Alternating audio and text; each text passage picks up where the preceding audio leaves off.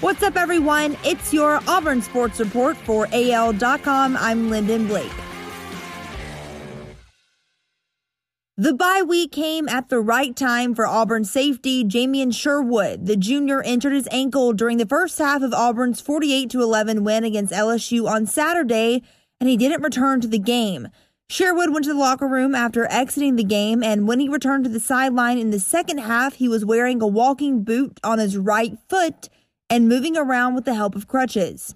Malzahn said, I don't know if he'd be able to play if we had to play this week, but there is a chance next week. We're hoping that he'll be up and ready. Obviously, he's one of our impact players on the team. Auburn may not have to play without its defensive leader for too much longer.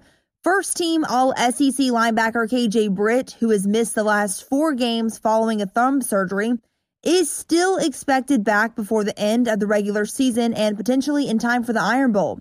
The expectation all along has been that Britt, who underwent surgery October 9th, would miss about six weeks and that he should be back for at least the last two games of the regular season, sources told AL.com.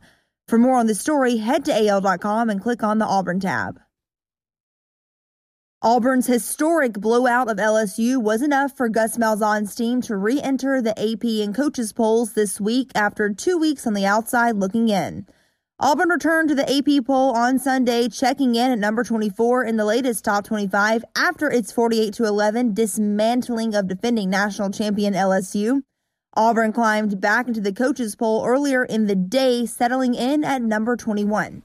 Auburn had dropped out of both rankings following its loss at South Carolina in October, but Malzahn's team has since rattled off two straight wins and has looked significantly better each week. Kevin Steele was in the ear of Auburn's defensive players all week, harping on one simple message. Jordan Hare is our backyard, and we're not going to let a true freshman quarterback come in and pick us apart. Nickelback Christian Tutt said of Steele's memo. Auburn wanted to make LSU freshman quarterback TJ Finley uncomfortable in his first career road game. That was just the whole game plan, senior defensive end Big Cat Bryant said. Our first couple of games, we couldn't get no pressure on the quarterback, and today, with the freshman quarterback coming in, that was a real big deal. I think we affected him pretty well with him throwing picks and really getting him off his groove.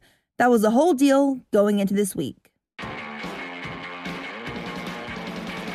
That's your Auburn Sports Report for AL.com. I'm Lyndon Blake.